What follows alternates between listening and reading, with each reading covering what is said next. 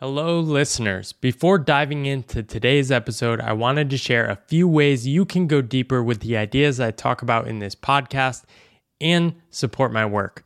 The first is my book, The Pathless Path, which many of you have probably already heard about, but if you haven't purchased it already, I really think you'll love it.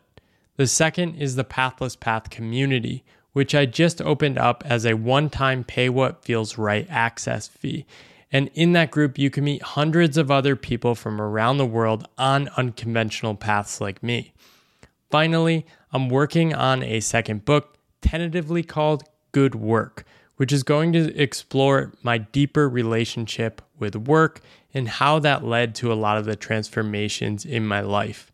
You can follow along in my newsletter Pathless, which you can also find a link to that in the show notes if you want to learn more about that. Without further ado, let's dive into the show. Welcome to the Pathless Path. I'm Paul Millerd, and in this podcast, we examine the invisible scripts that run our lives and dare to imagine new stories for work and life. Today, I am talking with Russ Roberts. I'm really excited for this conversation. Russ is the host of probably one of two podcasts, in addition to the Bill Simmons podcast, that I've listened to the longest. Uh, his podcast was one of the very few at the beginning and was an absolute delight. I used to call my cousin after the episodes to just kind of recap what we had learned. And uh, there was, if you can believe it, there was almost a shortage of deep, uh, nerdy content on the internet at one time. Um, he's also a professor of economics and recently took a job at Shalem College in Jerusalem to the president.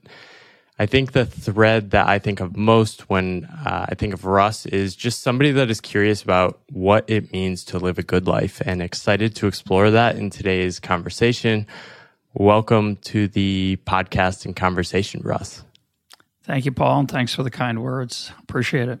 The question we always start with with all the guests, and I'm really curious if your answer is what are the stories and scripts you grew up with that told you, okay, this is what I'm supposed to do as an adult? Well, that's a tough one. Um, my dad was, of course, a big influence on me. My mom, in that area uh, of work, my mom was a stay at home mom when I was growing up. She eventually became a nurse, which was quite an amazing thing. Uh, but for my dad, my dad went off to work, came home around 5.30 we had dinner together every night, and then he would sit and read on the couch most of the time. That's my main memory. sure, that's not accurate, but that was my memory. We did play some ping pong together, and we listened to music and all kinds of other things. But my, I would say, my main memory of my dad growing up was him reading a book. Um, so, if you ask me what were my expectations for my adult life, uh, I would say when I was really young, it was that someday I too would be able to read the books in his bookcase. which really excited me. And every once in a while, I'd pick one of them up. Uh, in fact, I, I remember one of them quite well. It was something about the Chisholm Trail. Never interested in me, but I figured some there'd be a day where I'd pick that book up and I'd find it riveting, like the books he found riveting. But no, not the Chisholm Trail. But um, so reading was a big part of my expectations as an adult. And for work, you know, I don't think we had many expectations. I wasn't they didn't put many dreams into me about what I was going to do with my life once I got out of the house. And it was a while before I thought I wanted to be a professor, which was the where I ended up, at least for the first part of my career. And then I became this offbeat weird professor who did podcasts and rap videos and animated poems and wrote novels. So, um, you know, the only other thing I would say is that I wanted to be a novelist when I was growing up, and I I had no idea whether that was realistic or not. My parents never encouraged or discouraged it. Um, so that's all I got. You, can you can push me if you want. Yeah, I'd I'd love to hear. I mean, I know your dad has been a big influence on you, and I've read the uh, eulogy you've written. It's it's a beautiful ode to him. I, I sense he also his life sort of gained importance to you over time. You wrote he was an extraordinary man who acted like an ordinary one. Do you remember the first moment you realized, "Oh wow, this this man is special in ways I didn't really appreciate?" It's interesting. Growing up, I always respected him. I thought he was the s- smartest man in the world. I later found out that might not be true. but um, what did fascinate me as I grew older was some of the more offbeat things that he would tell me that I thought were implausible that turned out to be true. Um, and that just increased my respect for him. He, he was a self made person intellectually. He went to college. He had a master's degree in psychology that he never really used. He had his own independent intellectual life, mostly around history. He was very interested in European history and he formed all kinds of opinions about history and the world and diplomacy that had an impact on me. But there were many of them I thought were crazy or wrong or silly. And, um, you know, it's a kind of a cliche that it usually goes the other direction. You know, you think your parents are idiots when you're growing up, and then you find out that they were actually, you know, smart. Um, for me, it was it was. I always thought he was smart. I realized later he was more than smart. He was wise. He saw things that that I, that weren't often uh, seen by others. It seemed like the thing that stood out in your reflections of him was that he was interested in the world. Has that uh, been something that's been consistent in your journey as well? Yeah, I don't think about that much, but I I think that was probably a huge impact. I mean, when we would go traveling, we go on vacation, he would always say to me, "Keep your eyes open."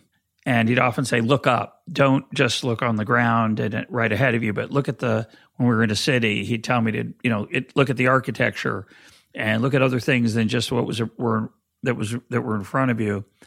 But um, he had a very strong curiosity, and because he was not an academic, he did not have access directly to academics to ask questions. He would often write them. He wrote authors that he admired and, and about their work, uh, and he would sometimes write. He was very uh, into gardening. He would write some botanist, ac- academic botanist, or agricultural person for you know advice about his fig tree or whatever he was he was working on in the garden. But he had a, a huge curiosity uh, to figure things out, and he would often. And again, I I don't think I've appreciated how before your question how much this affected me. He would often say, you know, why is that? And he'd point out to something either in the world or in a book or you know where we're walking around and about half the time I'd say, "Who cares?" it's like, well, but he son did. Too. What? You're his son too. Yeah, so exactly. That's Turns out response. I have a lot of that curiosity, and I it, I don't think about it enough. I'm I don't know how much of it's genetic versus um, you know acquired through growing up in his household, but I certainly. Um, got some of my curiosity from him. There's there's no doubt about it, and maybe the habits of mind that he embedded in me in, early on from in the, with those kind of questions and observations. What did he think when you started becoming interested in economics? Um, well, he was skeptical about economics, but this is one of those examples where he got wiser as I got older. you know, when when I when I was in graduate school, of course, I thought I knew the truth, and he didn't. Just FYI, uh, in my mind, and I would tell him things, and I, you know, I would give him what to me were obvious truths, and he would explain patiently to me that he was unconvinced by that, or that was just an interesting theory. And um, again, here's an example of something that I probably have not really appreciated until your question. A huge theme of our interactions when I was in college and graduate school, and even later, had to do with the limits of knowledge. You know, I tell him they finally figured out X. And he'd say, Yeah, I don't think they figured out X, and I don't think they ever will. And I thought, being again an academic with a lot of faith in the academic process, institutions, peer review, et cetera, I'd say, No, no, Dad, they figured this out. Really, come on. And we'd have a really serious, intense argument. We'd also argue about whether vodka had any flavor. Uh, he said it didn't and therefore this I agreed with him it didn't, but the therefore was therefore you should never pay a premium for a good bo- good bottle of vodka because they quote all tasted the same. And he would challenge me to say I wouldn't be able to tell them apart and we had a lot of conversations like that, but those weren't so important and interesting because I still think I'm right about that one. the more important one would be where he'd say, you know, I don't think that economic theory is like science. And I go like, yes, it is. Milton Friedman said, and you know, when I got older, I got a lot more skeptical, and I got a lot more like my dad, which is interesting. Yeah, I. It's interesting seeing my own journey too. I when your podcast first came out, I think I got really excited. I was working in strategy consulting, like intoxicated with analytical proof yeah. of things, and uh, I would find nuggets in yours, and then people would say things like, "No, actually, here, Russ Roberts thinks this, or this, here's this proof of uh, things." I think one of the things I remember uh, that changed my mind dramatically reading of yours is your take on inequality. Right, you can't just compare inequality from today to 40, 50 years ago because marriage rates have changed dramatically. The makeup of people has changed dramatically. And at the higher end, there's more people well off. But it turns out uh, no one really cares about that. no, they don't. No, no. one, one of the, uh, and of course, I could be wrong, but you know, one of the things that I believe deeply when I was in graduate school and for a good chunk of my professional life after graduate school was that the truth will out that you know insights that are uh, that are true will triumph over insights that are that might not be false, but they fail to take account of certain things. Um, and I don't believe that anymore. I wish I liked that view. I wish I could still hold it, but I, I can't. So. Were you? You have this. So I'll, I'll, be honest. I've read a few of your books. I've not read uh, the Invisible Heart.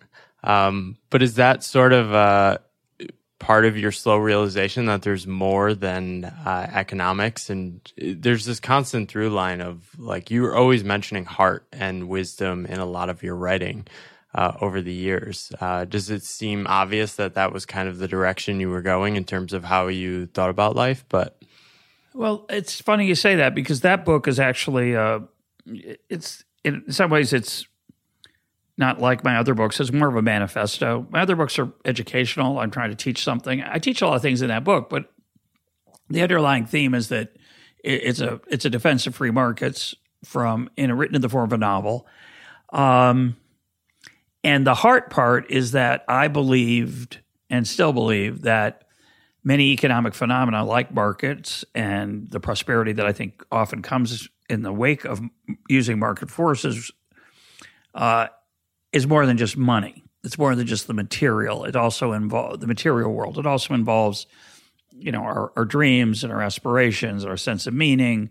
So I still feel that way. I I don't. Uh, but what I do, what what I think, the most important thing I, to summarize it briefly that has changed in my view on that is that the economic toolkit is fundamentally based on the question what's in it for me? What am I going to get out of this transaction? And it focuses on what a rational person would do with a limited amount of money and lots of things they want. What what should I buy and how much? And that's a pretty reliable way of looking at the world for many of our commercial transactions. We do want to spend our money wisely, more or less. We make mistakes, but we want we try to learn from them. The flaw that I think there is in modern economics is that taking that idea, what's in it for me, which is a great starting place, and deciding it applies to everything. Uh, that all of economic and non economic activity, the heart and the soul and sources of meaning and purpose, all can be seen through this framework of what's in it for me. And, and my view is, is that that fundamentally ignores our sense of duty, responsibility, uh, our values sometimes. And there's ways to fix that using economics. You can say, well, I'll just put those into What's in it for me includes a feeling of meaning. But I think that's often missed and uh, not easily done. And so I think the economist inevitably in real life tends to focus on what is observable, what is measurable. And uh, that means we're going to leave out some of the things that we might think are important, like duty and responsibility. And particularly when you think about marriage, of course, many people in a bad marriage leave. That's the what's in it for me thing. But a lot of people stay. And you could argue that that's more interesting than the people who leave. They feel they have a responsibility either to their spouse or their children or a promise they made. Um, and so I've increasingly become interested in the that part of human behavior that I view as basically outside the, the most narrow conception, at least of economics. Yeah, I mean, this conversation, uh, economically, it doesn't make sense for you to really give Yeah. me. Yeah, uh, why am I doing time. this? Yeah, it's crazy. But you, uh, you, you sense that there's something more, or maybe you saw something, or maybe I just kept emailing you, and you. well, I follow you on Twitter. I follow you on Twitter, and you know, maybe I'm thinking this is the way the economist would explain this. Like, why am I giving you an hour of my time? Well, maybe some people will listen and buy my book, or maybe some people will listen and start listening to Econ Talk, or maybe he'll retweet some of my tweets, and and that'll be good for me.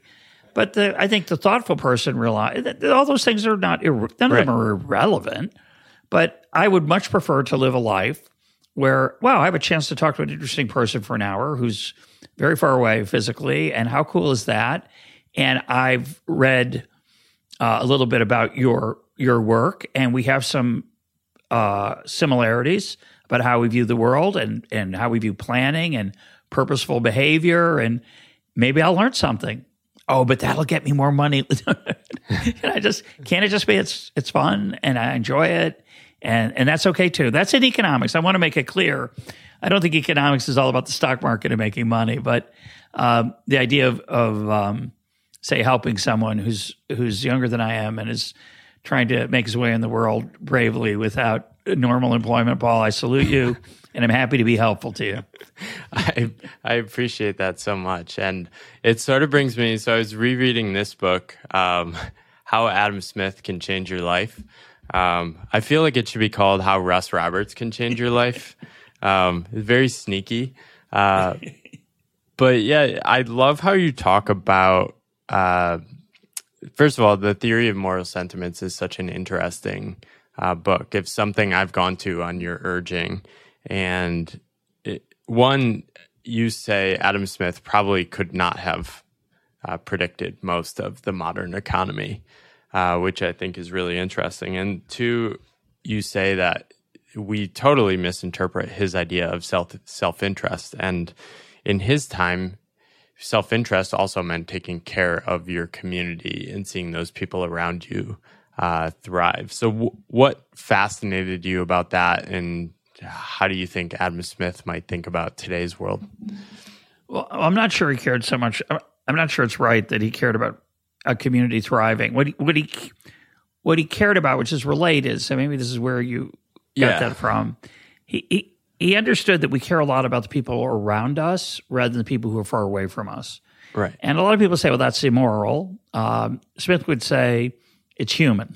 he might he'd say, yeah, you might be right. Maybe it'd be better to care as much about somebody far away than somebody near you, but most people don't. And you could argue they should, but if we're trying to understand why people do what they do, we might want to start with the fact that in general, people are more caring about the people near them they encounter, they see every day or often or from their community or who are like them. And and Smith was interested really in why anybody did anything nice. Like why would we do anything that sacrifices our own well-being for other people? Why wouldn't I always put myself first? Why wouldn't I following what we talked about earlier? Why wouldn't I always ask what's in it for me and go for that? And he argues that that's really not the way most people behave. They don't go for what's in it for me every time. They might in some situations, but in many they won't because if they do, they'll be isolated. They won't have any friends. They won't be respected. They won't be admired. And Smith was very fascinated in this book, The Theory of Moral Sentiments, with the idea that what motivates us is not our pocketbook and is not our narrowest of self interest, but rather the respect we earn from the people around us. And again, that's self interested in a sense, right? Certainly, I like to be respected. Uh, but he was saying that they that you would sacrifice, say, money, uh, a, a profitable opportunity to maintain the respect of the people around you, uh, and and that distinction uh, of of thinking of self interest that way is, I think, quite quite useful. But the main point is that Smith was very aware of the fact that we care deeply about how we are seen in the world, and I think that insight hasn't changed since 1759 when he first wrote it down. And I think he understood profoundly how our sense of meaning and purpose comes from how other people see us, not just how we see ourselves. We, they all matter. Smith Cares understood that, um, but but understood the importance of our, our how people view us. And I, you know, I don't know how he'd see the world today. I don't. I'm not sure it's a, a meaningful question. I don't think there are many things he would, you know, obviously observe that would be so radically different. I'm not sure he'd know where to start, but he certainly understood the power of what I would call uh, what I sometimes call emergent order. The fact that there are many good things that happen in the world that are not controlled from the top down, but that emerge from the bottom up. And that hasn't changed either since 1759. It's just gotten maybe more dramatic in certain areas, uh, both positive and negative. He'd see the positive ones, he'd also see the negative ones. And I don't think he'd find that surprising at all. Yeah, you call it the impartial impartial observer, right? He, he, calls it he calls it the impartial spectator. That's that's a separate thing. Impartial that's spectator, yeah. That's the idea that when we're trying to decide what the right thing to do is, we act as if there's somebody like over our shoulder uh, keeping an eye on us, and we're worried about how we would be judged. And I think that's um, again hadn't changed since 1759. Yeah, your favorite phrase, one of your favorite phrases to quote from this is "Man desires to be loved and to be lovely." Uh, that's a shortened version of it, but I really loved the. I always think about the second part of this when I think about my previous path. I was often praised um, for being on this path, being impressive, earning good amount of money, but it never felt good um, because I don't think I was respected in the way I wanted to be respected. And I think on this new path, it, was really a process of me of coming to terms with realizing I wanted to be appreciated and actually daring to admit that to myself was a big release i think um, and it was in alignment with how I want to be perceived in the world. Uh, so maybe talk a bit about uh, this phrase of like wanting to be lovely. It didn't mean sort of what we how we use it in today's world, um, but yeah. in Smith's so, time, it was sort of like wanting to be respected or appreciated. Correct. correct. So you know, Smith says that we naturally desire to be loved and lovely loved doesn't mean just loved physically, emotionally, romantically. He meant respected, admired, praised, and so on. And the lovely part is to earn those things honestly. So you are praised and honored and respected because you are honorable, you are praiseworthy, you are respectable. And what I love about the phrase, you know, I I like to say, um, I like to say aim high, right? Aim high. Uh, I don't say that because, well, that way, if you aim high, you'll at least get part of the way. You know, if you have some ambition, you should at least get, you know, part of the way. If you don't aim high, you'll never get anywhere. Uh, that's not the way I like the reason I like it. I like it because it, it says aspire, aspire, try to be more than what you are. Uh, try to be better to, tomorrow than you are today. By the way, a strong view of my dad's. he was very big on improvement uh, and not and worrying less about where you were, but rather the, where the you were direction you were going. And I think the idea of being lovely, of being something that is, of being a person who is admirable, uh, respected, someone who matters, someone who plays a positive role in people's lives. Um, that's a good goal. You know, for some people, religion helps them get there. For other people, it might be their self respect. Smith certainly thought that. Smith didn't think people did it because they thought they were supposed to. He thought they did it because they would therefore earn, thereby earn the respect of people around them. And I think they both matter. I think many times we we care about what pe- people think about us, but we also sometimes have some kind of higher value, whether it's religious or ethical, something we've accepted upon ourselves as a form of our identity. And um, I think that's really great. Um, I I often ask guests on Econ Talk why they think it's hard for people to just go out and have fun all the time. I don't think I've ever gotten a good answer. Um, uh, my answer, which I often don't give, so it's uh, like breaking news, Paul, for your podcast.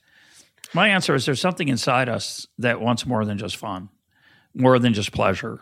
Um, if we were just animals uh, of a certain kind, animals are really simple. You know, they stay alive, they find food, they find shelter, they procreate, procreate. Um, we're animals, uh, according to one view of the world, and we have all the same drives. And yet, when we merely fulfill those physical desires, I, I think often we are not so happy. And that's fascinating to me. And to answer that question, why, you have to think. I mean, I think a thoughtful person should think about it and figure out for themselves, you know, whether um, it's important to them. There are many people who are happy who just uh, look for physical pleasure. I don't. I'm not saying it's not uh, possible, but for many people, that's not enough. Now, you could argue it's because they've been burdened by culture, and you know, and much of our culture wars, I think, are over this question. But I think it's a it's um, uh, it's fascinating to me that we uh, aspire, uh, that we stretch and reach and aim high. You know, the poet Browning said, "Oh, that a man's reach should exceed his grasp," or "What's a heaven for?" And you know, that was a religious formulation. I don't. I'm not sure he only meant it religiously by heaven. I think he meant things that give us great joy. Um, that's interesting, right? Why is it that a stretch goal that is met is so satisfying? I mean, why not just be happy all the time? Just have fun. Who cares? Why would just give yourself the heartache and headache of, of of some aspiration, some goal that you can't, you might not achieve? Just go out and eat, drink, and be merry. But I don't think that's easy for most human beings, or at least some human beings. I think I'm one of them. Maybe maybe it's rare. I don't know. I love that answer, and it resonates so deeply with uh, my path. I, I think I was so confused on my previous path because I didn't desire to, towards what I thought was greatness, which was what everyone else was aiming at. These sort of like become a partner of a consulting firm. But then creating some space in my life, I just I realized, oh, I do have this urge. It sort of opened up and released into writing, and writing my book was the greatest creative project of my life like the the intrinsic rewards from it in and of itself were so I I can't even describe it. I sense you probably know what that feels like putting a gift or a book into the world. Do, is that uh, the same drive that led you to send an email to Don Cox in 2006 and l- launch this podcast? I don't think so, but but there is a piece that is like that. I'll, I'll, try to articulate it. Don Cox was my first guest on Econ Talk. I think is what you're referring to, and yeah, you know, I didn't I didn't have a plan. Uh, you'll, you'll like this. I I didn't think uh, wow, if I do this for so many years, I'll become famous and I'll I'll get paid to do it and I'll get a talk show on NPR, whatever it was. I mean, I no I, one I thought, thought, that in 2006 what? about no one thought that in 2006 no, about podcasts. It's true. I just thought, wow, a few thousand people might listen to what I have to say. This is so much fun. It's exciting, incredible. You know, I'd been a guest on a podcast and I asked them how many downloads they got. And they said two or three thousand. Wow. I, I just couldn't believe it. I thought, wow, this is so amazing. If I could go into an auditorium with 3,000 people in it every week with two chairs in the front and I could sit and talk to somebody. And of course, I, of course, I didn't realize by far the best thing about it wasn't that the number of people in the room would get bigger and bigger. By far, the best thing was I got to talk to a, that person in the chair. And, and I didn't even imagine how transformative it would be to interview smart people week after week after week. But the part I can relate to that I think you'll like is that, you know, I went to the University of Chicago for, for graduate school economics, which is a very respected program. I had teachers who either won Nobel Prizes or would, would win them. And that was the game that I was in. I was going to be just like them. I was going to publish a lot of academic research I would become a full professor. I would get a, a Nobel Prize, and I I didn't even know what came after that. But that was the path that I was expected to follow by going to graduate school at a place like Chicago. And, um, you know, it took me a long, long time, mostly through personal failure, to realize that that was not the only way to be successful or happy. As a, even as an economist, I could have left the field but I stayed in the field and did these funkier, offbeat, quirky things. Um, and when I started doing some of those, I remember a great sense of shame mostly shame that I had let down my uh, my professors. I had let down my own uh, goals. I failed and was and giving up. I was giving up instead of saying, "Well, I'll just have to work harder." I was giving up, and so uh, when I took a job in business school at Washington University, running an experiential center that didn't exist yet, I was going to be the uh, the first founder of, first director of it. It was called the Management Center, and I got to form shape it, which was exhilaratingly fun, but had no I had no idea whether I was going to enjoy it or be good at it. And I called my advisor from graduate school, Gary Becker, and said, uh, "Do you think this is a good move for me?" And of course, I just wanted his blessing. I, I didn't want him to. If he had said no, I don't know what I would have said. I didn't really have. I didn't like my academic career wasn't going particularly well at the time. But basically, I wanted him to give me his blessing and say, "Yeah, you'll get back into the academic life because you'll through these projects that you'll be working on in this center, you'll get access to data, maybe you'll be able to." And I don't know whether he was being nice to me and realizing I needed to hear something like that, even if it wasn't true. But he, that's what he said. And so it sort of gave me permission to betray him and to do something that was not normal scholarly research. And that was really hard for me for a long time. Um, you know, and as I got stranger as an economist and did more things that were not normal, um, you know, I just I got more and more comfortable with it. That I saw that there were other things that were that were good about it. And of course, part of it was just telling myself that because I didn't want to admit I'd failed. I wasn't a, a first rate academic economist. I wrote some papers. They they did okay, but I didn't have the I didn't have the knack that that somebody would have to have to to be at the top of the profession, and that was very hard for me to admit. Um, I, I, needed to find some other form of success, and, and I found different ones and different kinds. But it was interesting again relative to what you were talking about in terms of people's expectations for you. Um, I wanted the approval of those people who had who had whose respect I wanted, and who had certain expectations for me as as a graduate student. Yeah, that that is such a hard thing. So many I sort of talked to tons of people about different paths, and it's definitely something I went through. It it was so hard to process that after leaving my path. I felt I felt like a loser. Yeah, uh, and like I felt like I was letting down everyone in my life, but I had this hunch in me that I had to head in this new direction. And the thing that really helped me in those moments was finding other sort of what I call weirdos like me.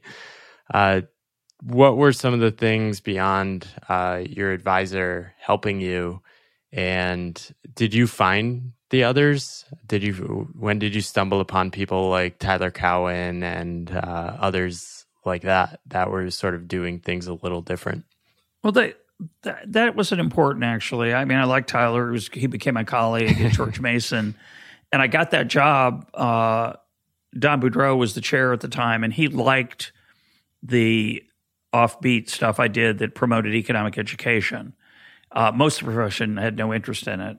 You know, the world's changed so much since then that we're we're talking uh, around 2000. Uh, around 2000, you know, if you did something for the general public as an economist, you were kind of looked down on. Now people podcast, they write books for the general public, they um, they do all kinds of things that that then would have been seen as unseemly, uh, or shortly before that, un, as seen as unseemly. And now there's there's more tolerance. But the, I think I'm going to answer your question a different way. Where when you take a leap and you get off the normal path that you're expected to go on, and you you're in uncharted territory, you often need somebody or some group of people to give you the um, support you need to make that step. And, you know, a lot of it in my case was my wife who, you know, if I'd lost her respect, if it had been important to her that I was an academic, you know, normal academic economist instead of a weird one, um, that would have been just, I don't think I, I don't think I could have done it. Um, so certainly her support and uh, ongoing respect for me and support were were crucial to do those kind of things. Um, I think a lot of it, and I'm sure this is true for you too, you could comment on it.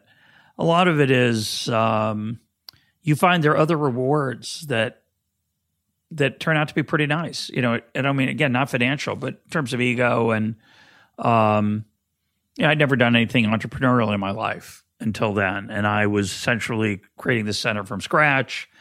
Um, I was also moving in a world I had no experience in, which is the business world. So, for the first time in my life, I put a suit on every day. I'd never done that before. Haven't done it much since, but for a while there, for a few years, I was putting a suit on every day, calling on local businesses and asking what problems they had that our students might be able to help them with. As I was basically creating the first program I started there was a consulting program where students, under the supervision of a faculty member, would work on a real world problem. So I thought that was really cool for the students. I liked the people I interacted with mostly in the business world. And I was stretching. I was doing a bunch of things I had not imagined I'd be capable of. When I took that job, the first thing I did is pretty embarrassing. First thing I did is I went over to the bookstore and I start went over to the management and business section of the bookstore and started looking for books I should read to try to tool up uh, the second thing I did is I called my brother, who's a very skilled person in the world of business, and said, you know, how am I going to get organized? How am I going to be productive? How am I going to make sure I keep my commitments? I need a system. The third thing I did was really shocking. I took a course in time management uh, that was part of um, Stephen Covey's empire. And I went there kind of holding my nose, thinking maybe I'll get something out of this. You know, I could need some tools about, you know, taking care of my to do list and organizing and planning. And I found it to be an exhilarating, shockingly entertaining, and productive experience, not literally in the sense that it made me more productive, but in the sense that it opened my eyes to a world. It's, it was basically a, you know, the first self help thing I'd ever yeah. seen. And it was like, wow, there's some cool stuff here. I, I've been, I've been wrong. So a lot of the, I think the power when you take that leap and go off the path you're expected to be following is you find two things. You learn that some of the things about the path are really quite pleasant you didn't anticipate. But the second is like, hey, you're going through the jungle. You're cutting your own path. It's it's scary, and when it turns out okay, you feel really good about yourself. It's um, you know, there's a set of again emotional and psychological rewards there that are very different from what you've experienced before, and it's fun to do things that are hard and not fail. And of course, you do fail sometimes. You make mistakes. Um, that's interesting too. yeah, that definitely resonates. I think just the ownership of choosing things and then also risking failure is sort of thrilling in an interesting way. That when people are projecting on my path, they say, Oh, aren't you worried about running out of money? Aren't you worried about healthcare? It's like, yeah, I am. Yeah. yeah. And um, but that's not a good enough reason to avoid the possibility of, I think, often what keeps people on these kind of paths or uh, for you on these paths is a sense of wonder, sort of the joy of finding things out, the, the joy of even finding out you're not good at things uh, yeah. Uh, can Try have value in and of itself. Um, what role I, has I, one? Yeah, go ahead. I would say one more thing. We'll come to wonder in a sec if you want, but I was going to make an observation that um, you know fear is a big part of this. We're, we're we haven't really talked about directly, uh, and and the need for comfort. So, you know, I I in that book you haven't read, The Invisible Heart. I tell the story. I think it's in that book. I'm pretty sure it's in that book of based on a true story that my front porch of the house I bought in St. Louis did not have a railing and it was just the porch was pretty high off the ground, maybe six feet off the ground, five feet. And the city of St. Louis, when I moved in, required us to put a railing up by law. And I said, I don't want a railing. And and we tried. We had pictures of the house. It was built in like uh, 1906, I think. We have pictures from early on in the house's ex- existence where there's no railing, and people care about historical accuracy and and um, and they told me that I needed to have a railing because if there were kids playing on the porch, they could fall off. And I said, "But don't you think it's a good idea?" It's hilarious. Great moment in in uh, municipal um, hearings. I said, "Don't you think it'd be a good idea for for a child to learn that that there's a thing called the edge that they shouldn't get too close to, and sometimes they fall off and they might break an arm. Yeah, but they get a life lesson. They're not going to die. It's very hard to die from a from a five six foot fall. I said this is an important part of life is to understand risk and to and to face it. So you know, I wrote that book, and a friend of mine read it and said, like, like, what are you doing, romanticizing risk? You're a professor. you don't live that way. So I, I do think that we have this urge to be safe and comfortable and not to go off the path. It's too scary. And uh, when you find out that you don't get hurt when you leave, it's fairly fun. It's pretty cool. Yeah. And I think you've been an inspiration. I think seeing you go through this shift, uh, you moved to a different country when you could have just sort of coasted into retirement. You could continue doing the podcast, hang out in the US, I'm sure um, you probably didn't take the job for the money. Uh, what what was attractive about uh, embarking on a new path in your 60s? Yes, I was uh, 66 when I moved to Israel and became president of Shalem College. Um, you know, half the people I asked about whether I should do this said, uh, "You're going to hate it. Administration is a nightmare." Um, they didn't actually worry about what it would be like to move to a foreign country because many of them were, were Jewish, had been to Israel, and like me, had visited and enjoyed it. It's a nice country. Didn't realize that living in Israel as an immigrant is much harder than visiting as a tourist. And so that's one thing. The other group said, and this is the group I ended up, of course, listening to, was that, you know, at this point in your career, it's unusual you get a chance to do something. It's it might be important.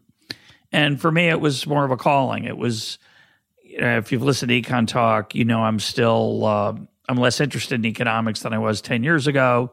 I'm more interested in philosophy, the flourishing. Um, I'm in education, and here I chance to be in a really unusual educational institution.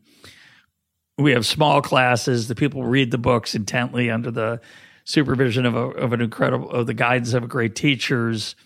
And this is an amazing, amazing place.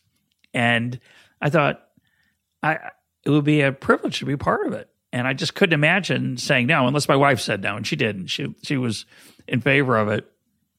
Uh, somebody said to me, uh, he said, "You should take the job. It'll be like a syringe of epinephrine into your heart."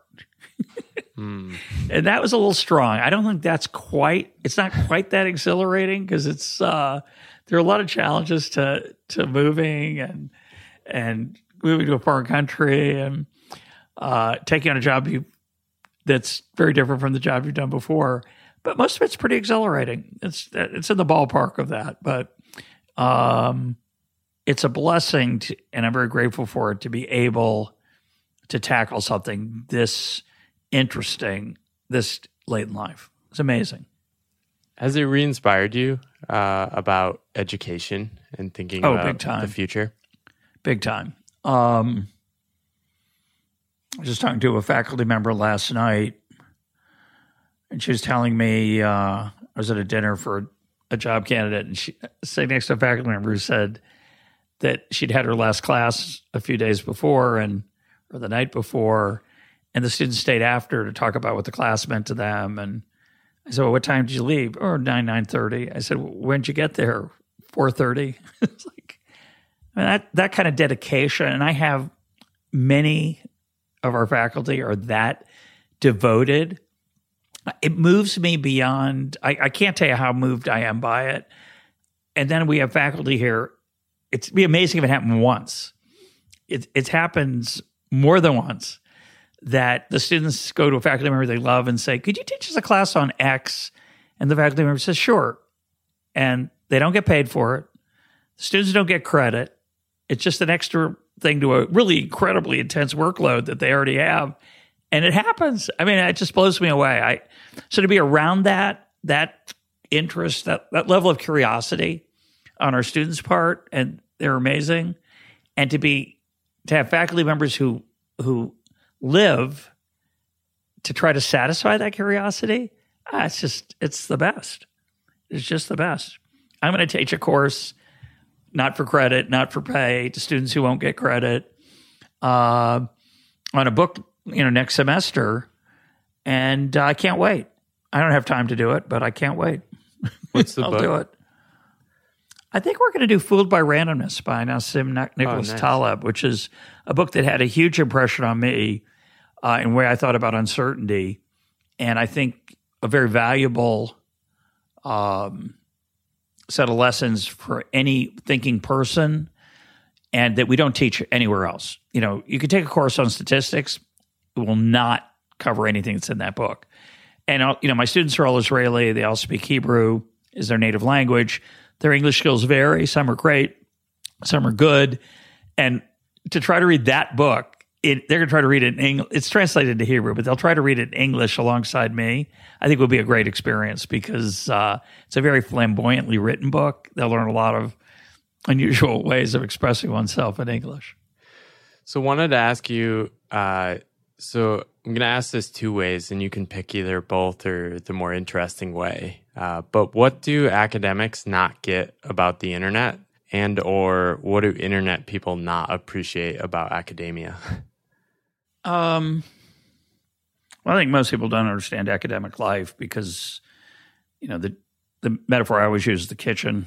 You know, if someone reads a study that's been published, peer reviewed in a journal, and maybe a fancy journal, uh, most people in the real world assume it's true, and uh, I know it's not.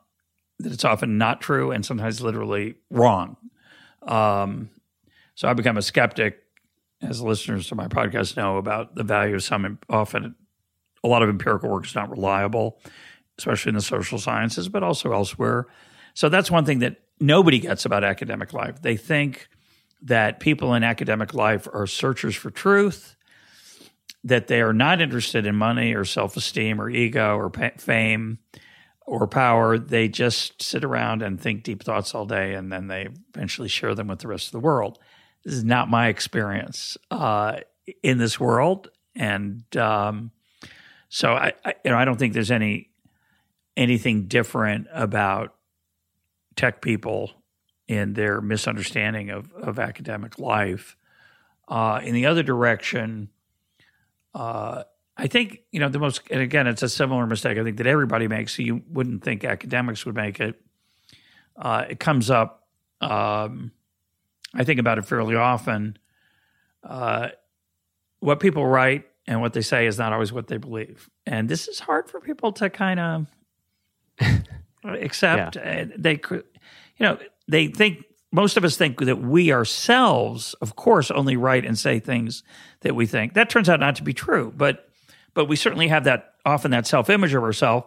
But the idea that someone on the internet is saying something absurd to get attention and clicks or views or friends is not our default. Our default is, oh yeah, well they I guess they're crazy or they believe this, that, or the other. And, and often I look at it and I think, I think they just thought that would be helpful to their presence, their media presence. And um, you know, I think this is true. The most obvious case is politicians. Politicians obviously don't believe what they say. Sometimes they might, but that's not the starting point. Our starting point is what shall I say? Sometimes it's not. It's by the way, it doesn't mean it's always horrible. They might say, "This is what the world re- needs right now for me is to hear this," and so I'll say it in a way that you know encourages people to feel good about fill in the blank or whatever it is. But most people's default is you know that they actually believe those things, and I think that's not true. Um, and I think especially the media these days, tragically, but it's understandable. They're right. They, journalists will write things now that are extremely outlandish um, to get attention, and I see. I look at it kind of like with bemusement. But most people think like, "Oh my gosh, what are they? Why are they?" You know, it's like, well, because it works. What are you talking about? They're they're not. they're- it's very much like the academics. They're not the truth seekers we imagine them to be. We shouldn't think of them that way they're you know, it's complicated. I don't think they're totally unprincipled. It's just like I don't think academics are corrupt when I say that they want attention or to be published or to get on the front page of a of a newspaper with with their latest study. That, that's not corrupt. That's human. uh, but it does lead sometimes to corruption. And I think that's true in journalism also. The incentives are not aligned with truth seeking. And um, once you realize that, you look at the world a different way. It, despite this, uh, there are large amounts of people listening to podcasts like yours that do desire to go deeper. Has it surprised you how much interest you've had on your podcast and seeing others that do want to go deep uh, and finding a way through the internet? Yeah, the you know when I started Econ Talk, I, I think in my mind it was going to be forty five minutes to an hour. I think some of the earlier episodes are short ish, but eventually, pretty early on, I realized an hour is a good length, and and it reminded me of it's a round number, one hour. like most shows are an hour or 20 or 30 minutes. They're round. They're not like 73 minutes or 26 minutes. So I thought this makes sense. Turns out it's silly. Nobody cares. Um, what they really care about whether it's a multiple of your commute or not. So is it you can hear the whole thing going home and you know going to work, coming home, or walking the dog three times. You know that's what people care about. But in the beginning, you know, I told people I was going to do this podcast. I was going to interview people. Here, here are the things I, I heard. Well, you're going to run out of guests because there aren't that many economists to interview. And I found out you can interview somebody more than once. They have more than one thing to say. And I realized I could interview people who weren't economists. It would still be uh, interesting. They'd be related to economics. Now I realize I don't have to do that either. I can do just anybody who's interesting to me. So I don't do much economics anymore. They're now and then. And then I realized I saw that people who were doing two and three and four hour podcasts, and people would inter- ask me to be on their program, and they, I say, "How long?" They say, "Well, we usually go about three hours." I'm thinking, I have I don't have three hours to say about anything, and I will get incredibly bored if I have to listen to myself talk for three hours. So let's can we shoot for a shorter time? Uh, so, but definitely, I underestimated the interest in the longer form. I, started to say earlier when I told people it was going to be an hour, they said, "Oh, well, nobody will listen more than ten minutes." because radio is 10 minutes. I mean, that's a long radio clip in the news or a feature story. And that'd be like NPR. I mean, no, no, most shows on the radio are two and a half minutes, three minutes, a little news story, a little clip.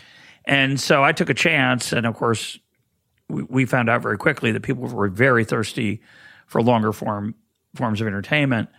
I would never have imagined in the early, let me say it differently. In the early days of Econ Talk, I, I foolishly thought my audience was people who were interested in economics. Eh, that's not true. My, my market was actually people who wanted to listen to podcasts. And it almost didn't matter what it was about. They wanted diversion, they wanted education, they wanted intellectual stimulation. And, you know, I thought, oh, I want people who like subscribe to The Economist or The Wall Street Journal. It's not true. I wanted people who were commuters who had a dog they had to walk, who had a lot of dishes to do, who worked out the gym an hour a day or two hours a day. Those were my, that's my audience. And, you know, one of the challenges for my program, first of all, it's called Econ Talk. And I added the tagline Conversations for the Curious because it's not just about econ anymore and only occasionally. Um, yeah, and I've never subscribed to the Economist, uh, but I've right. probably listened yeah. to s- several hundred episodes. Um, yeah. And sh- shout anyway. out to my cousin Brian, who uh, I think introduced me uh, to the podcast, and we've Thanks, had Brian. probably hundreds of conversations about your conversations, and I love the the idea of conversations. Uh, it's such a beautiful metaphor for life too. It's something you talked about a lot in Wild Problems and something that's inspired me. I think David Whyte's idea of the conversational nature of reality is sort of like exploring the frontier of life, uh, relationships, and reality has been powerful for me. You say the conversation, like a work of art, takes on a life of its own. You give up some control, and in return, the heart opens. Uh, how can how are conversations uh, metaphor for a lot of things in life for you? Well, I like to believe, I don't know if it's true. I don't know I, how you know if it's true, but I like to think that our brain was hardwired to learn via conversation more than it is through, say, reading. Reading's amazing. I love reading. Uh, obviously, I read a lot and I've learned a lot from books, but there's a different kind of thing that's taking place when you ask questions and hear answers and challenge the answer and come back and go back and forth it's interesting to me. I think I've talked about on the program. We don't teach our children to how to be good conversationalists. You know, at, at best, we might teach them don't interrupt, which is good. It's a good rule. Uh, but it's not enough. And listening is about a lot more than not talking. And that's a very powerful uh, thing. And it's really hard to remember and it's hard to build as a habit. Uh, I, as much as I think about it and work on it, I don't think I'm very good at it. Um, and I think so. One thing is that it's the way we learn, but I think the second thing is the way it's the way we, of course, move through the world with other people. And the reason that's so important is that it's kind of all there is. That's the sense in which I think David Whyte is right. It is life, and, and you, you can go, go you, keeping our metaphor of exploration. You, you, can go through the jungle with a machete and and hack your way through and on your own. It's really different when you do it with somebody else. It's really different when you share life experiences with friends, family, loved ones. Um, it's kind of the whole thing. It's there's not much else that's better. And I would just add it also includes silence. It's really important to remember that a conversation is not just two people talking, and it's not just one person talking and one person listening. It's often two people looking at each other and not saying anything. That is also part of conversation. It's not just how many words you can get into the into the ether that someone else will hear. Um, pauses are important. Ums are important. Um, looking off in the distance is important, but it is it's kind of the whole thing. And uh, again, I find it fascinating that we don't think about how to get better at it. Uh, I'm sure there are books written on it. Uh, I have not read them. I probably should. I'm a big fan of David Whyte, by the way. Um, he's amazing. I love his book, The Heart Aroused. It's a fantastic book about poetry and, and life. Um, so yeah, conversation is is crucial. And and the, I mean, just here we have a great example. Earlier we talked about my father. You said ask me a couple questions. You didn't tell me things about my father. You didn't know my father. You didn't even secondhand. You'd read something about my father, but you asked me a question and you listened to the answer, and it prompted me to think of some things maybe I never thought about before. How remarkable is that? That through the act of conversation, I learned something about myself and my relationship with my dad that I wouldn't otherwise have. It's incredible. Do you have a path role model right now at this stage of your life? Not literally. I mean, I can't, if you mean a person, no. Um, there are a lot of people I admire and respect uh, who who um, I probably unconsciously uh, emulate. I think um, how old are you? 37. Okay, so I'm 68. Uh, there's a point in your life for me, I don't know if it's general, I suspect it is from the, the reading I've done, where you realize you're mortal. I think you probably realize you're mortal, but you don't internalize it. And there's an age where you think about it, and I think uh, if I had to, I mean, this is really, it sounds dark. I don't think it's dark at all, actually, but it sounds a little dark you know, I think thinking about how one should die and not just how one should live and how one should think about one's impending death. There are a lot of people I read about who inspire me to think, wow, I hope I could be like that when I get o- even older and and and closer to death and um and I think the um you know I, I like the line no one no one on their deathbed wishes they'd spent more time at the office but I think death is a very useful and powerful way to remind you how to live. And um, we talked earlier about aiming high. I think it's nice to imagine that when you come toward the end of your life, you can look back on it with pride. I think that matters. Uh, so I, I've, I don't know whether it's a coincidence or just luck or whether I just notice it more when I read about people toward the end of their life. They inspire me uh, to think about how I might want to live uh, both literally the rest of my life. What I'm going to do and try to try to experience and achieve, but also how I should think about it. And I think um, it's a good thing, but I don't think you can do it when you're 37. You know, there are people who try. Uh, I'm not sure you can teach someone to do it. I don't know if anyone's listening going, yeah, I'm going to do that. I think it's just something that it's the natural uh, experience if you're blessed to live uh, a longish life, you you inevitably get better at thinking about it. Yeah, that I've definitely been inspired by a lot of end of life uh, books, but it's uh, continued practice. Yeah. So one thing I wanted to ask you, and we can uh, head towards the closing because I know uh, you're trying to get to dinner on time. I got um, I got um, nine minutes, and I mean that we can use all nine. Uh, what uh, I'm about to be a father for the first time in a month. Um, my wife and I are having a daughter.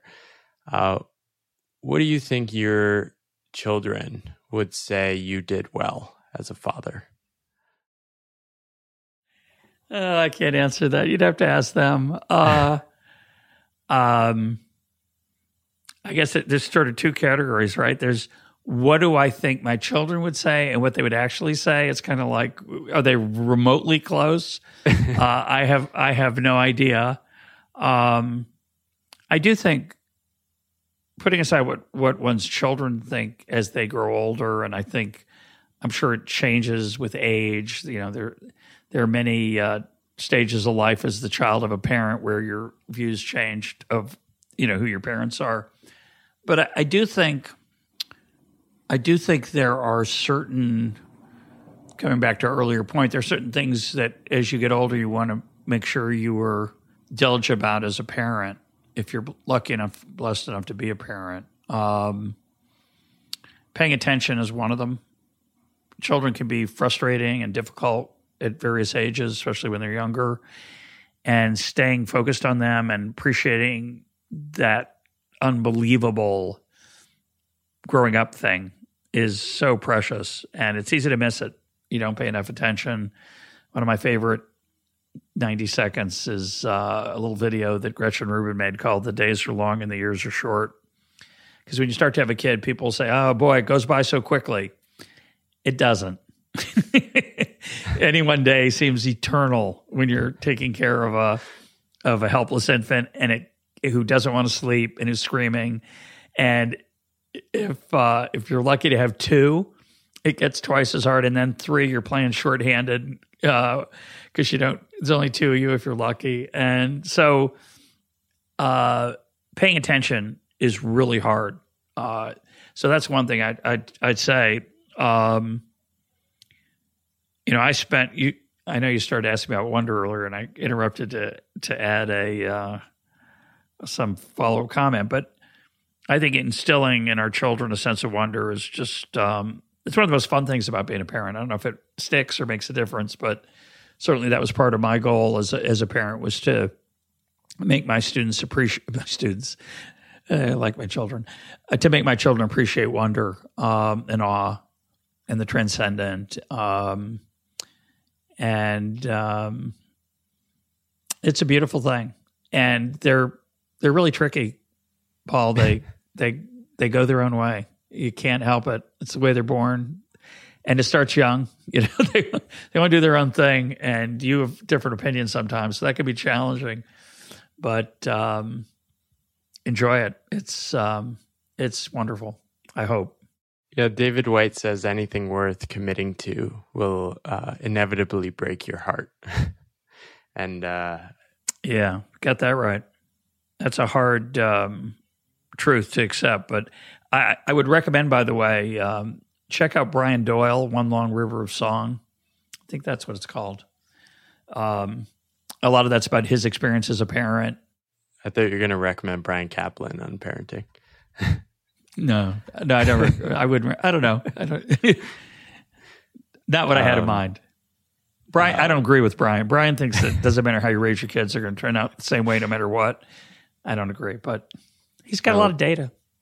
I, w- I will definitely uh, check that out. You you've done over 800 episodes of your podcast. Any dream guests still that you'd love to have on? Oh, absolutely. Yeah, I'm I'm at around 880 right now. Uh, if you mean living, an important yeah. distinct. There are plenty. There are plenty of dead people I miss. Uh, I didn't get to interview uh, who were alive in my lifetime, and I miss. But in terms of people I could interview now, I want I want to interview Mark Knopfler, who I believe is the he's like my favorite songwriter from Dire Straits days, and uh, his solo career is even better than Dire Straits. he's a brilliant poet and a brilliant guitarist. And um, I'd love to interview him. I'd love to interview Tom Stoppard, who wrote my favorite play, Arcadia. Having said that, I've been blessed to interview Amor Towles and Mark Helprin, my two favorite living novelists. Um, so, and I've interviewed a lot of my favorite economists. Uh, so, I I got no complaints. But if I could, the two that I'd like to get now are uh, Mark Knopfler and and Tom Stoppard. So, if they're listening, if either of you are listening, Mark, Tom, uh, please get in touch. Um, mail at econtalk.org and uh, we'll find a time. Maybe the power of the internet. Who who is your favorite living economist? Um, I'd have to. I can't answer that. I'd have to insult some friends of mine, many of whom are who who are, would be in my top five, but I don't want to pick one.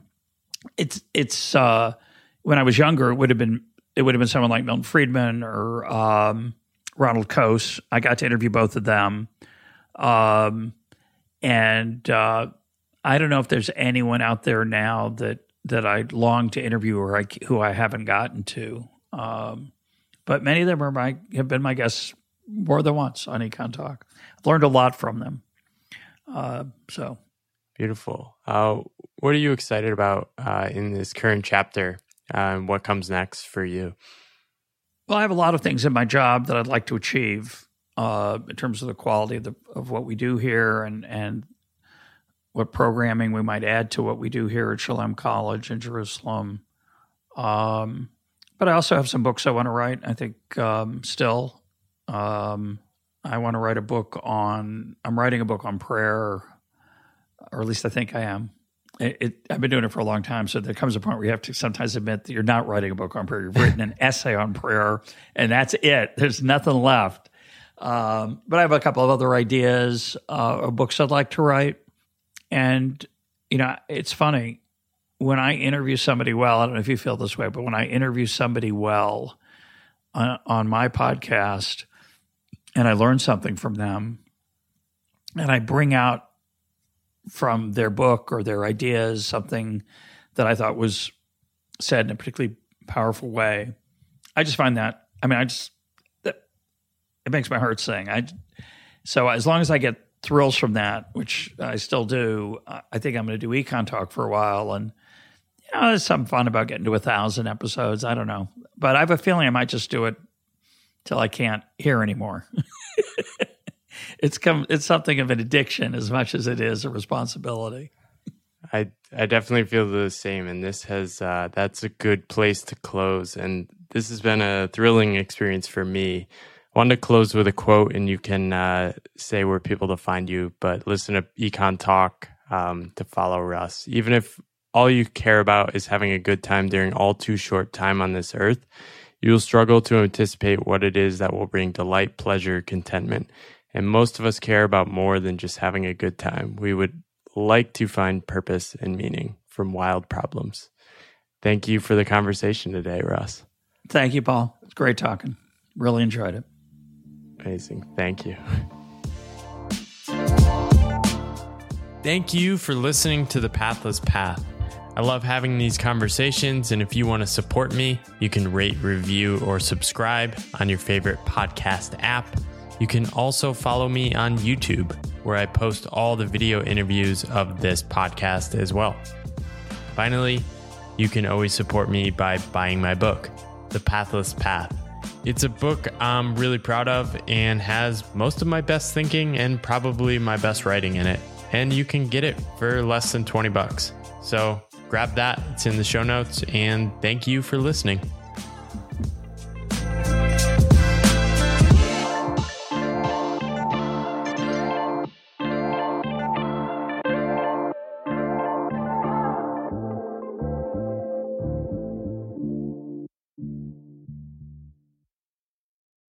Hey, all, thanks for listening to the episode. I really appreciate the support and especially always love when people reach out letting me know what they think about the specific episodes. If you want to go deeper into Pathless Path World, you can, of course, check out my book. It's sold, it's going to hit 50,000 soon. I think by the time you're hearing this, it will probably have already sold 50,000, which is mind blowing. but I continue all the support of people that buy and share the book. If you want to meet others on Pathless Paths, I have a community which you can find at pathlesspath.com slash membership. And you can join and meet hundreds of others around the world trying to make sense of weird paths and meeting others along the way. Thank you so much for listening. Hope you have a good day.